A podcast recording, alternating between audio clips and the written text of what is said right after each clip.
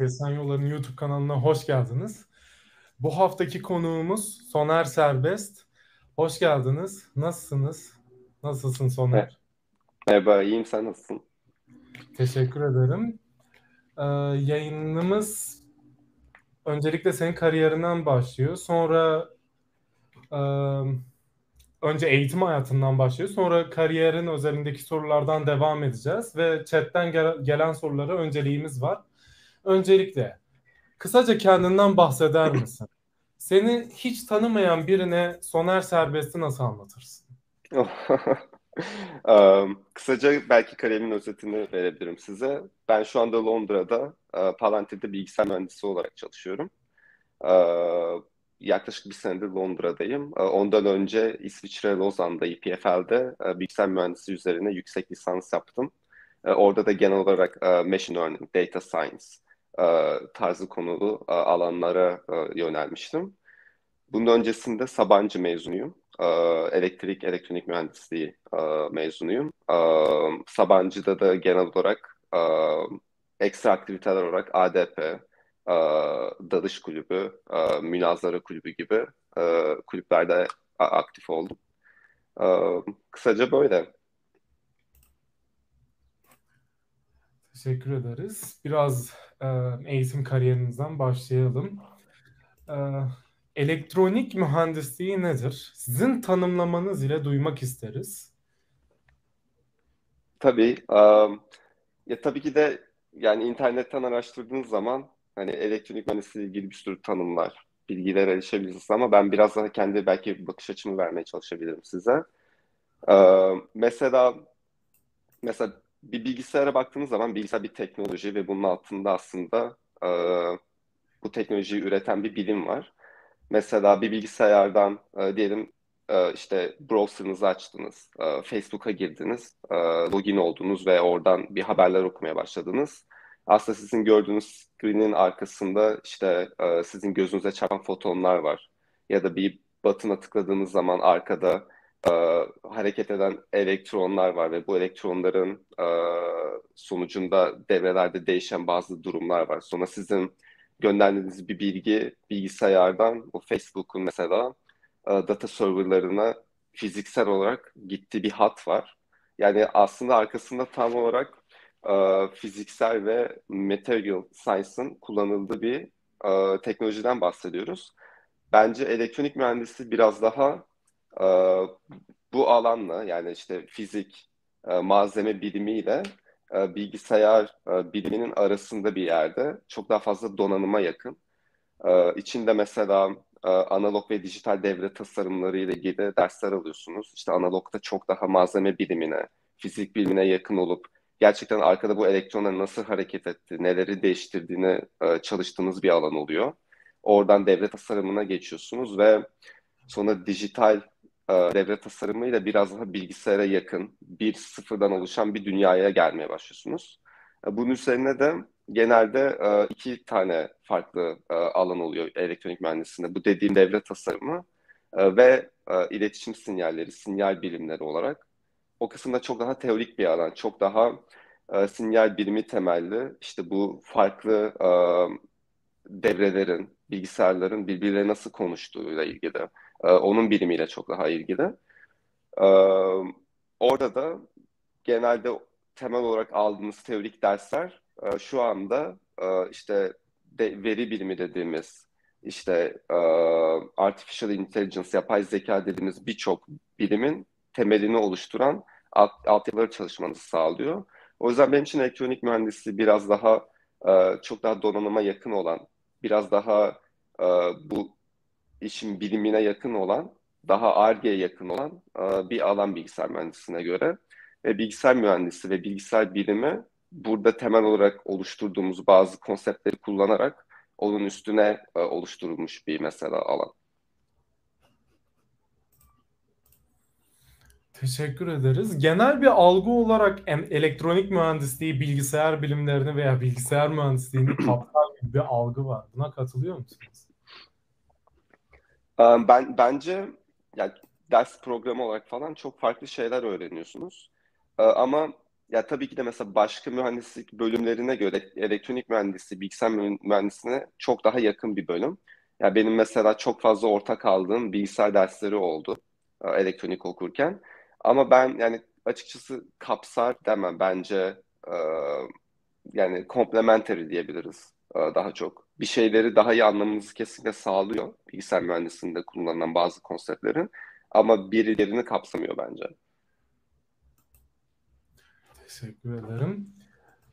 Bir sonraki sorumuz Palantir nedir? Hem teknik hem de sizin bakış açınızdan hiç bilmeyen insanlara hem sosyal hem de mühendis bakış açısıyla anlatır mısınız? Ee, tabii. Ee, Palantir için biraz not aldım. Biraz onlara bakacağım. Ee, biz genel olarak, ya bence Palantir'i böyle bir cümleyle özetleyecek olursak, e, Palantir bir yazılım şirketi ve bizim e, oluşturduğumuz bu yazılım büyük organizasyonların ve hükümetlerin e, uğraştığı bayağı kompleks data bazlı sorunları çözüm üretmelerini sağlayan bir yazılım geliştiriyoruz onlara. E, genelde mesela e, e, mesela bu yazılım işte terörist ataklarını engellemeden e, yeni işte mesela Covid gibi böyle pandemik hastalıkların yayılmasına karşı strateji oluşturulmasına kadar birçok kompleks sorunu ve data driven çözebileceğimiz kompleks sorunlarda bizim yazılımımız kullanılıyor. Mesela e, Workfood programı e, altyapısı bizim platformlarımızda e, çalıştırılıyor. Ya da İngiltere'deki NHS e, COVID programının tamamı e, Foundry e, bizim platformlarımızın birinde e, çalışıyor şu anda. Bunun yanında mesela bir sürü e, enterprise'larla da çalışıyoruz. Bunlardan biri yine e, kendi sayfamızda paylaştığımız e, PGE, Pacific Gas and Electric e, diye geçen bir şirket Kaliforniya'da. E, genel olarak gaz ve elektrik gridleri var bunların ve e, onların e, büyük orman yangınlarına sebep olmaması için onların maintenance'ı gibi sorunları çözmek istiyorlar. Bu da çok büyük bir alanda çok fazla data üzerinden e, karar vermeleri gereken bir sorun. Yine bizim mesela platformlarımız ve yazılımlarımız e, onların bu sorunu çok hızlı bir şekilde e, çözmesine e, yardımcı oluyor. Şu an yaptığınız mesleği ve görevlerinizden bahsedebilir misiniz? Şu anda ne yapıyorsunuz? Um, şu anda ben benim title'ım Forward Deployed Software Engineer olarak geçiyor. Benim yaptığım iş genel olarak bizim bir platformumuz var. O platformumuzun içinde bir sürü farklı ürünlerimiz var. Ee, ve bu ürünlerle e, mesela e, solutionlar e, üretebiliyoruz e, bu ürünleri kullanarak. Bu ürünler bizim mesela farklı verileri platformumuzda e, entegre etmemizi, onları işte e, birleştirmemizi, işte temizlememizi ve onları bir görsel bir şekilde e, gösterebilmemizi sağlayan farklı tool'larımız var. Benim işim, benim çalıştığım proje ve müşteriye göre bu tool'ları kullanarak onların sorunlarını çözecek spesifik çözümler üretmek. E, bu konuda birlikte aslında onlarla yaptığımız bir yolculuk oluyor bu. Çünkü onların kendi sektöründe, kendi alanında bildiği, bizim bilmediğimiz çok fazla bilgi var. Bizim de güçlü olduğumuz konu daha çok bu işin teknolojik yanı, büyük datayla uğraşmak, e, bunun scale etmesi e, gibi teknolojik açılardan çok güçlüyüz. Biz de onlara bu konuda bir input sağlayabiliyoruz. Ben e, genelde müşterilerle bir çözüm üretmek için birlikte çalışıyorum. E, günümün belirli bir kısmı tabii ki de kodlama yaparak, e, development yaparak geçiyor. Belirli bir kısmı müşterilerle toplantı yaparak e, kısa ve uzun dönemli hedefler koymakla geçiyor. Genel olarak böyle. başka bir kısmı da işte diğer takım arkadaşlarımı ya da müşteri kısmında çalışan arkadaşlarımızı desteklemek, onların takıldığı sorunları çözmek, debug etmekle geçiyor.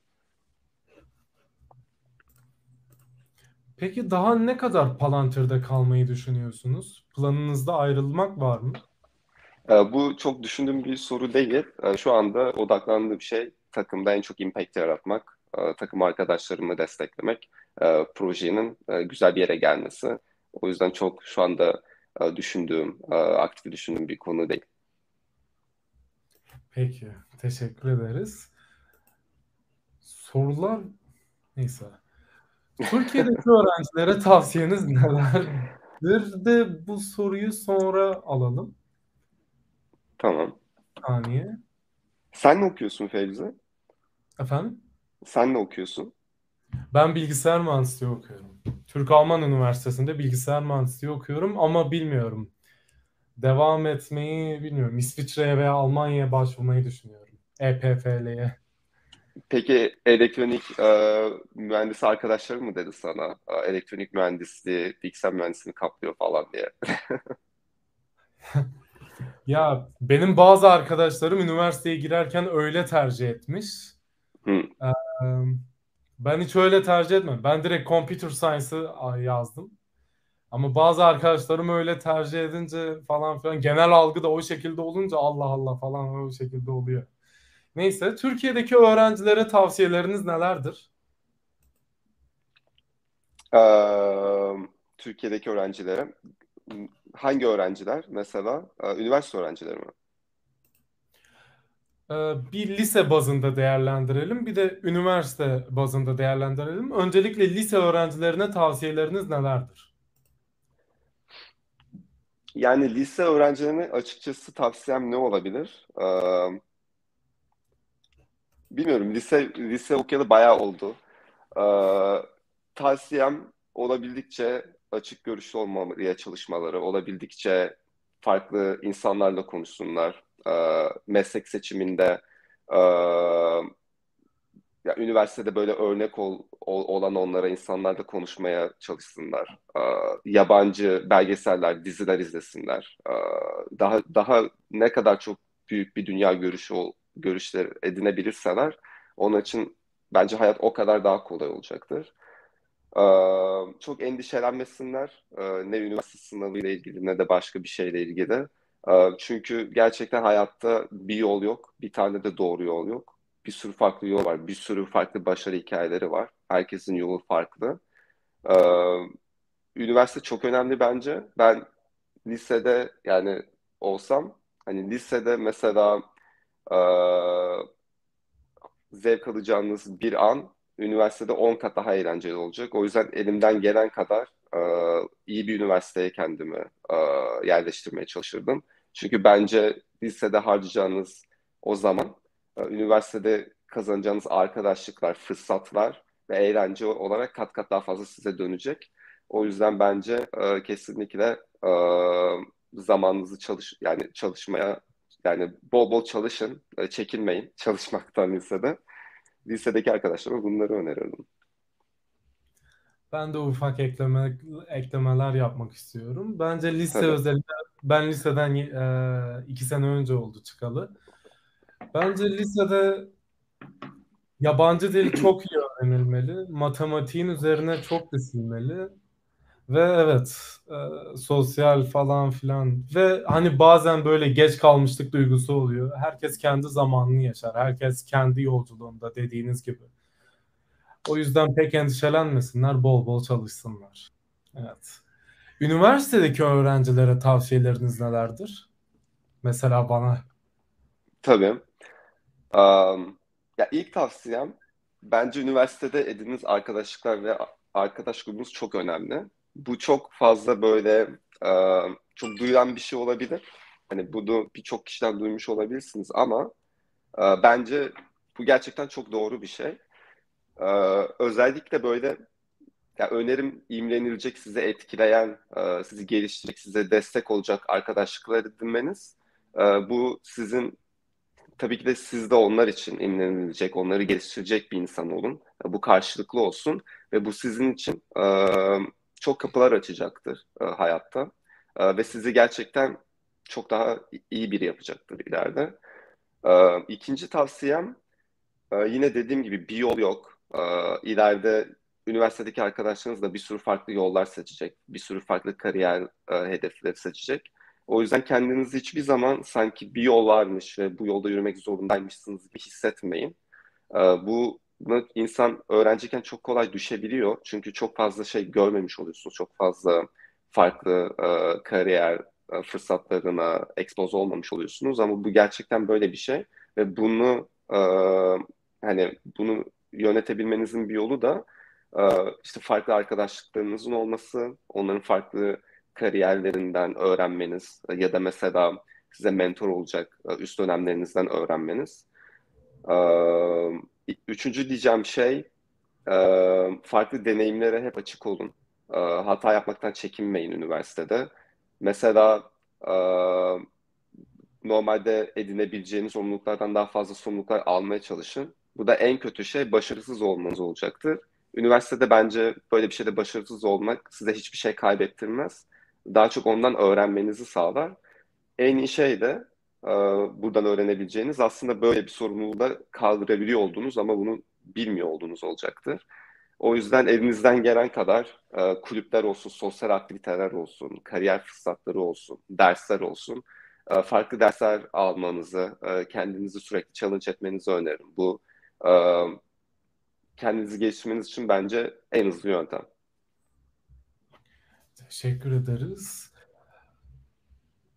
Hata yapmaktan çekinmeme konusuna katılıyorum. Yani hayat yani çok kayıp diye şey var mı bilmiyorum. Bence ya kazanırsın ya öğrenirsin aşamasına geliyor. Ee, biraz soru tekrarı gibi olacak ama yurt dışında okumak, yaşamak isteyen kişilere ne önerirsiniz? Ee, kısa tavsiyede bulunabilir misiniz? Ee, küçük bir örnek verecek olursak İngilizcenizin iyi olması gerek gibi. Aa, tabii yani e, ya gideceğiniz ülkenin dilini bilmeniz çok büyük bir avantaj olur. Genel olarak yurt dışında okumak istiyorsanız zaten e, bence İngilizcenizin çok iyi olması gerekiyor. E, bunun yanında e, yani yurt dışına gitmenin bir yöntemi yüksek lisans. Mesela ben ilk öyle yurt dışına yani yurt dışına öyle yaşamaya başladım. E, genelde yüksek lisansta ortalama çok önemli oluyor. E, iyi bir üniversiteye girmek isterseniz. E, dediğim gibi ortalama bir yol e, yurt dışına gitmek için yüksek bir ortalama, yüksek e, akademik olarak başarılı olmak. E, ama farklı yollar da var. Mesela eğer bilgisayar mühendisi okuyorsanız büyük tek şirketleri genelde sizin o kadar da fazla akademik kariyerinize odaklanmıyorlar. Daha çok mülakat başarınıza odaklanıyorlar. Ve genelde size yurt dışına gidebilmeniz için sponsor da oluyorlar. Eğer böyle bir kariyer edinmek isterseniz mülakatlara çalışmanızı, bu tarz şirketlere hedef almanızı öneririm. Yüksek lisans bir yol. Kesinlikle bir size kapılar açacaktır. Orada yaşadığınız bir iki senede öncelikle bir sürü şirketle bir sürü kariyer fırsatlarıyla e, etkileşeceksiniz okurken. İkincisi bir diplomanız olacak yurt dışında. Bu da size birçok kapı açacak. Ee,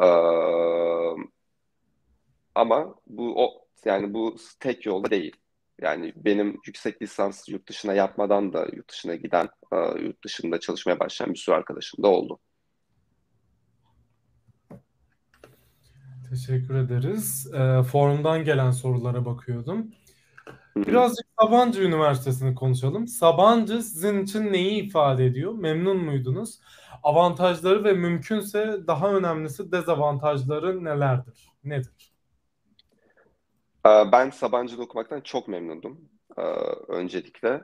Bence Sabancı Üniversitesi e, bir insan kendi geliştirmesi için çok iyi bir yer. Öncelikle mesela programı Sabancı'daki programlar çok esnek. Bu size e, çok farklı dersler almanızı, kendinizi farklı alanlarda denemenizi ve merakınıza uygun bir program oluşturmanızı sağlıyor. Benim için ben belli bir noktada elektronik mühendisinden ya da donanım mühendisinden ilerlemek istemediğimi anlamıştım. Ve o dersler yanında çok fazla bilgisayar mühendisi dersleri almaya başladım. Bu benim mesela her yani başka üniversitelerde, devlet üniversitelerinde yapabileceğim bir şey değildi ama Sabancı bu esnekliği bana sağladı. Ee, onun dışında Sabancı'nın çok güzel okul programları var. Mesela Erasmus programı, Erasmus Plus programları. Ve bazı okullarda bu tarz programlarda bir yerlere gitme çok daha zor. Mesela e, kontenjanları çok daha küçük olabiliyor. Ortalamanızın çok daha yüksek olması gerekiyor. Ama Sabancı bu tarz programlarda sizin yurt dışı deneyimi yaşamanızı çok teşvik ediyor. Ee, çok güzel kulüpleri var. Ee, benim size önereceğim kulüplerden biri mesela Dalış Kulübü şu anda tişörtünü giydiğim. ADP çok aktif olduğum bir kulüptü. Akademik Destek Programı. Onun yanında Yelken Kulübü, CEOs ve Talks gibi e, bence hem kariyer anlamında sizi çok geliştirecek hem de hobiler anlamında sizi çok geliştirecek. Sosyal e, davranış açısından sizi çok geliştirecek e, güzel kulüpleri var e, Sabancı'nın. Onun dışında bence Sabancı'nın en büyük avantajlarından biri gerçekten hocaların çok erişebilir olması. Eğer bir konuda meraklıysanız, e, derslere ilgiliyseniz bir hocanın e, ilgisini çok kolay çekebiliyorsunuz. Gerçekten çok e, genel olarak e, konuşmaya, size sohbet etmeye çok hazırlıklı oluyorlar. Onlara ulaşmak çok zor oluyor. Ay, pardon çok kolay oluyor. E, bence bu da yine özellikle başka devlet okullarına göre çok büyük bir avantaj. Yani iyi bir öğrenci olduğunuz zaman, e, kendi sorumluluklarınızı iyi yerine getirdiğiniz, meraklı bir öğrenci olduğunuz zaman e, Sabancı size çok fazla e, fırsat sunuyor. Dezavantajı, bence bir dezavantajı pek yok söyleyebileceğim ama bir tane söyleyecek olursam belki konumu diyebilirim. Biraz İstanbul'un dışında çok Kocaeli'ne yakın bir konumu var. Ee, bu sizi durdurmasın. İstanbul'a da gidin. Ee, Kadıköy'de bir bira için ya da başka bir şey yapın. Boğaz'a gidin. Ee, kesinlikle İstanbul'da tadını çıkarın e, Sabancı'da okurken. Teşekkür ederiz. Peki üniversitenizi nasıl tercih ettiniz? Veya üniversiteleri stajlarınızı seçerken ne, nelere dikkat ettiniz? Hangi parametreleri göz önünde bulundurdunuz? Açıkçası çok aşırı böyle e, bir formülüm yoktu yani üniversite tercih ederken. E, ben Sabancı Üniversitesi'nin e, tanıtımına katılmıştım. Ee, orada söyledikleri birçok şey beni etkiledi. Ee, İstanbul'da da okumak istiyordum. Ee, Ankara yerine İstanbul'da okumak istiyordum. Ee, yani böyle çok aşırı bilinçli bir tercih yaptığımı söyleyemem. Açıkçası o yaşlarda bilinçli bir tercih yapmak da çok zor. Ama o konumdaysanız size önerim e, kesinlikle bu okulları gezin. E, bu okulda okuyan öğrencilerle konuşun. E, ilgilen yani baş tercih yapacağınız bölümden öğrenciler bulun. Özellikle daha 3. 4. sınıf insanlar bulursanız e, daha da kolay olur. Bunu kampüste yürürken rastgele e, insanlarla konuşarak yapabilirsiniz. LinkedIn'den yazarak, e, Facebook'tan yazarak yapabilirsiniz. Bu biraz daha sizin tercihinizin içine sinmesine yardımcı olacaktır. Stajlarımda da yine yani her, her stajımın hikayesi biraz farklı ama genelde benim stajlarımı tercih ederken baktığım kriter şu oldu. Bu stajdan iyi bir şey öğrenebilir miyim? Ya da merak ettiğim bir konuda genelde staj yapmaya çalıştım. Oradan daha çok ne öğreneceğimi, oradaki insanlardan ne öğreneceğime bakmaya çalıştım. Ve genel olarak stajımda sonradan anlatabileceğim, mutlu bir şekilde anlatabileceğim bir sonuç alabileceğim bir staj mı olur? Yani orada ben ciddi bir iş mi yapacağım yoksa normal bir stajyerin yaptığı bir iş mi yapacağım? E, ona göre ölçüp tarttığım e, stajlar yaptım. Teşekkür ederiz. Üniversite tercihine belki ben bir şey ekleyebilirim. Evet mutlaka gezilmesi lazım. Ya mesele hangi üniversiteyi veya hangi bölümü tercih ettiğimiz değil. Mesele e, mutlu olabileceğimiz bir hayatı dizayn etmek, edebilmek. Ee, şimdi lisansınız elektronikti. Ee, yüksek lisansınız Communication Systems ve stajlarınız Data Science analiz üzerine. Tabii ki bunlar arasında bağlantı vardır ama e, dışarıdan bakıldığında çok kopuk gözüküyor. Neden böyle bir yol tercih ettiniz? Amacınız neydi? Tabii. Ee, ya bence beni bu yolla iten ee, en önemli şey merak oldu. Ben elektronik mühendisliğini merak ediyordum. Ee, gerçekten yani bu bilgisayar dediğimiz şeyin, ne bileyim telefon dediğimiz şeyin, devre dediğimiz şeyin nasıl çalıştığını merak ediyordum. Her zaman küçüklükten beri bir mühendislik ilgim vardı, mühendisliğe bir ilgim vardı. Sonradan farklı şeyler merak etmeye başladım. Biraz doğal olarak e, bu süreç gelişti. Ama belki bu üç deneyimimi birleştirecek olursak benim için biraz daha Ee, yani elektronlardan başlayıp, e, elektronlar nasıl hareket ettiğinden başlayıp e, yapay zekanın nasıl çalıştığını uzanan bir yolculuk oldu. Yani aslında bu iki noktayı birleştirdiğim bir yolculuk oldu benim için. E, elektronikle birlikte e, bu işte size başta başlarda anlattığım e, şeyleri öğrendim. O konuda bir e, bilgi sahibi oldum. Ve ben daha çok e, sinyal ve iletişim sistemlerine yöneldim elektronik okurken de. Orada da aslında veri bilimi, işte yapay zeka gibi şu andaki daha hype konuların temel matematiksel teoremlerini de öğreniyorsunuz. Sonra bu elektronik mühendisliği okurken bilgisayar mühendisliğine kaymak istediğime karar verdim. E, İPF'nin de bu bölümü aslında bilgisayar mühendisliği de aynı program. Sadece ismi biraz daha değişik, biraz daha core dersleri daha farklı. E, ve aynı zamanda hem bilgisayar mühendisliğine olan bir merakım vardı hem de e, dünyamızda giderek bu veri bilimi daha önemli bir hale geliyor. E, işte yapay zeka, e, bilgisayar öğrenimi daha önemli ya da e, bilgisayar görüş, computer vision dediğimiz alanlar gittikçe daha popülerleşiyor ve bence bunların önemi gittikçe daha da artacak. Ve bunlarla ilgili daha çok bilgi edinmek istediğimi fark ettim. Ve biraz daha elektronik mühendisinden beni e, bilgisayar mühendisi ve veri bilimi e, alanına bağlayacak bir köprü olarak bu yüksek lisansı yaptım. Bu yüksek lisansı yaparken de e, veri bilimi üzerine stajlar yaptım. E, bunlardan biri de e, sizin bahsettiğiniz gibi data analyst olarak yaptım stajımda. Şu anda da aslında çalıştığım şirket e, veri bilimi üzerine e, yapılan bir yazılım üzerine. Peki teşekkür ederim. Yüksek EPFL'de yüksek lisans yaptın.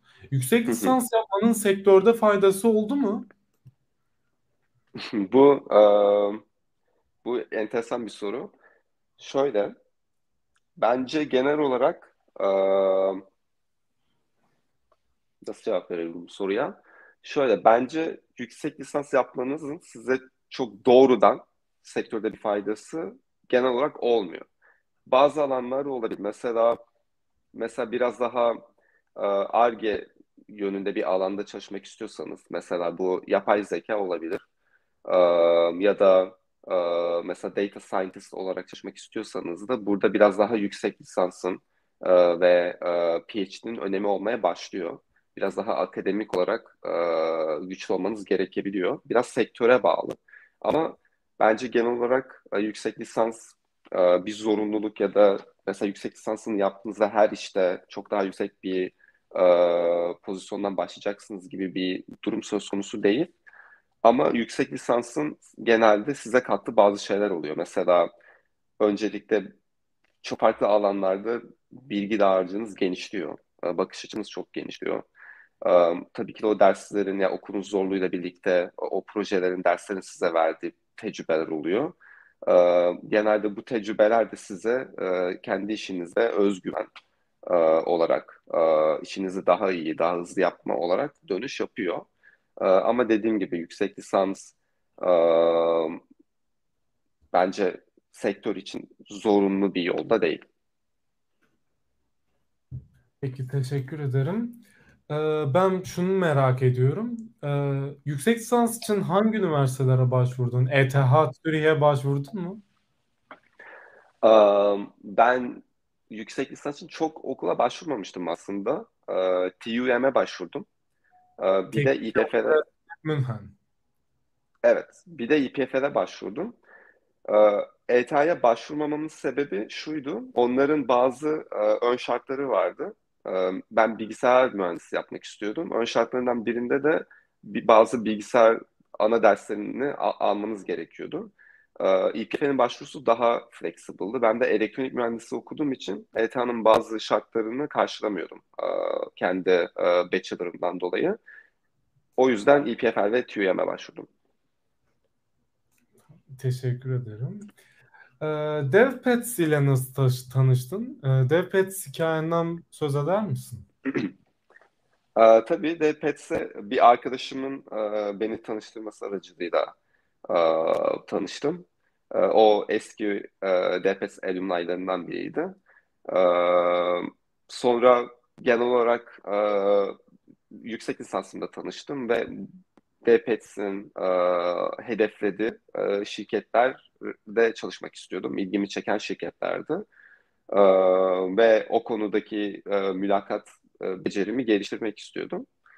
E, öyle başladı. Sonra e, Selim abiyle bir sürü e, e, haftalar süren e, işte toplantılar, e, dersler yaptık. E, ve genel olarak yani özellikle başladığım ve bitirdiğim günü düşündüğüm zaman e, benim için gerçekten çok öğretici, çok geliştirici bir yolculuk oldu. Ve mesela e, mülakatlarımı hatırlıyorum, son girdiğim mülakatı hatırlıyorum. E, mülakatın her dakikasında aslında DPET'ten öğrendiğim e, bilgiyi çok aktif bir şekilde e, mülakatta uyguladım. E, bana o özgüveni ve bilgiyi sonunda e, DPET programı vermiş oldu. Kesinlikle öneririm arkadaşlara. Teşekkür ederiz. Şimdi derslerde şöyle bir konu var. Ee, Selim abi normalde çok sakin ama derslerde çok sinirli geyiği senin için senin döneminde de geçerli mi? Ee, yani sinirli e, belki çok doğru bir tanım olmayabilir ama e, Selim abi belki sizi derslerde daha fazla zorluyor, sıkıştırıyor olabilir. E, bence bunu iyi niyetle yapıyor. E, belki ben de geçerli diyebilirim bu arada. Ama e, şöyle, bence e, yani bence mesela mesela bir ağırlık kaldırdığınız zaman e, spora gittiğiniz zaman bir, mesela 10 kilo 20 kilo bir ağırlık kaldırdığınız zaman sonra şu su şişesini tuttuğunuz zaman o çok hafif gelir. E, biraz öyle yaklaşmak lazım bence. Yani mülakatlarda size en çok zorlayacak, e, sizi en çok sıkıştıracak mülakatlara alıştığınız zaman normal mülakatlar size çok daha kolay gelecek. Bence bu mülakatlara çalışmanın iyi yöntemlerinden biri. Ee, ve bu konuda ben Selim abiyle de bunun e, aslında muhabbetini biraz yapmıştım. Selim abinin e, Michael e, Jordan'a çok benzer bir felsefesi var bence burada. E, eğer e, The Last Dance izlediyseniz e, Netflix'te belki oradan Selim abinin de sizi mülakat çalıştırmasıyla Michael Jordan'ın takım arkadaşlarını e, finallere çalıştırması arasında bazı paraleller çekebilirsiniz. Ve günün sonunda da Michael Jordan e, NBA'in en başarılı basketbolcularından biriydi. Takım arkadaşları da en iyi takımlarından birinde oynamış oldu. Evet. Ee, biraz formdan gelen soruları yanıtlayalım. Tamam. Palantir Behavior İngilizcem yetmiyor şu an. Bunun telaffuzunu bilmiyorum. Behavioral Davranışsal. Evet, davranışsal mülakatlara nasıl hazırlandın? Genel olarak çok zor olduğu söyleniyor.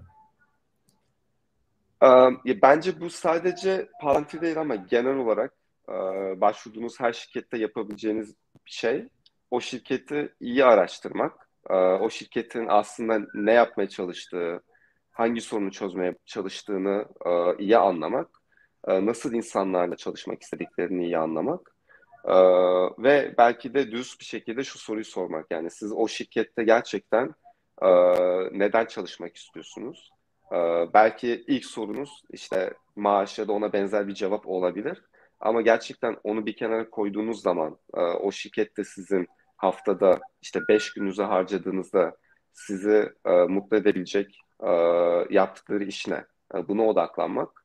Bu sorunun cevabı size bu mülakatlarda ben yardımcı olacaktır. İkincisi de sizce siz o şirkete ne katabilirsiniz? Sizce o şirketin çözmeye çalıştığı soruna e, sizin faydanız nasıl olabilir? Sizin e, çalışma şekliniz, karakteriniz, geçmiş başarılarınız, e, onların kültürüne ve çözmeye çalıştığı soruna nasıl katkıda bulunabilir? Bu soruları e, dürüst bir şekilde kendiniz cevap verebildiğiniz zaman bence genel olarak bu mülakatlar çok daha kolay geçiyor. Peki teşekkür ederiz. Belki ee, bir şey daha ekleyebilirim. Ee, pardon. Mesela bu konuda bir en önemli kısımda e, iyi bir araştırma yapabilmek. Bu bilgiyi nasıl edinebileceğiniz. Mesela bu şirketin kültürünü, şirketi nasıl tanıyabilirsiniz? Ee, tabii ki de web sitelerinden başlamak e, bir yol genelde e, teknoloji şirketlerinin ya da her şirketin de olabilir blokları oluyor. O şirketin bloklarını okuyabilirsiniz. Teknoloji bloklarını okuyabilirsiniz. Size o bayağı bir bilgi verecek. Mesela bu şirketlerin YouTube channel'ları oluyor. Orada genelde söyleşileri oluyor. Farklı konferanslara katılıyorlar. Ya da onlarla ilgili haberler okuyabilirsiniz. Bunun yanında tabii ki de o şirketlerde çalıştığınız arkadaşlarınız varsa onlarla konuşabilirsiniz. Onlara sorular sorabilirsiniz. Bu şirketlerde çalıştığınız LinkedIn network'ünden insanlara ulaşabilirsiniz. Onları aktif bir şekilde e, yaptığınız araştırmaya göre e, aklınızda kalan sorular varsa ya da sizde net olmayan şeyler varsa onlara e, bu soruları sorabilirsiniz. E, bu tarz farklı kaynaklar e, sizi e, bu konuda bilgi edinmenize bayağı yardımcı olacaktır. DPETS de yine bunun için bence çok iyi bir yer. Çünkü DPETS'in birçok farklı şirkette bir sürü mezunu var. E, içinde de birlikte konuşabileceğiniz belki o şirketlerle mülakatlara girip çıkan bir sürü insanlar oluyor. Yine Selim abi size birçok e, konuda e, yol gösterebilecek, tavsiyeler verebilecek e, deneyime sahip biri. Teşekkür ederiz. YouTube komentlerden bir soru gelmiş. LeetCode gibi platformlarda algoritma problemleri çözmeye üniversitenin hangi yılında başladı? ne kadar erken başlayabilirsiniz sizin için o kadar iyi olur. Bence de. Um, forward Deployed uh, Software Engineer sorumlulukları nelerdir? Bu da Forms'tan gelen bir sorumuz. Hı hı. Um, yani çok textbook uh, tanımını uh, iş ilanından bulabilirsiniz. O net bir şekilde sorumluluklarını anlatıyordur ama bence uh, genel olarak mesela normal bir software engineer'dan farklı olarak çok daha uh, client facing bir pozisyon olması. Uh, çok daha fazla mesela ucu açık sorunlarla uh, uğraşmanız. Yani sizin için mesela bir büyük bir sistemin çok küçük bir parçasıyla uh, uğraşmamanız da hani mesela input'u ve output'u çok iyi define edilmiş bir sorunu üzerine çalışmamanız da daha çok belirli bir yolun yolun olmadığı, daha çok zaman zaman constraint'lerinin olduğu sorunlarda navigate edebilmeniz ve bundan zevk almanız bence en önemlisi. Software engineer, forward deploy software engineer tanımlayan ve genelde sorumluluklarınız da bu düzlemler üzerinde oluyor. Chat'ten e, Forms'tan bir tane daha sorumuz var. DevPads'ten nasıl maksimum faydayı sağladınız? Um, tam olarak yani tam olarak ne demek istiyoruz bu soruyla? Yani sanırım, arkadaş, sanırım arkadaşımız e, DevPads programında hı hı. E, ve bu programdan nasıl maksimum faydayı sağlayabileceğini sormuş. Yani şöyle, tam biraz da anlam anladım şimdi demek istediğin arkadaşımızın. Ee, yani BPET'se şöyle diyelim ki her hafta e, işte e, haftalık toplantılarına katılıyorsunuz. E, bu zamanı maksimize etmek için bence e, öncelikle ödevlerinizi tam yapmanız e, yardımcı olur.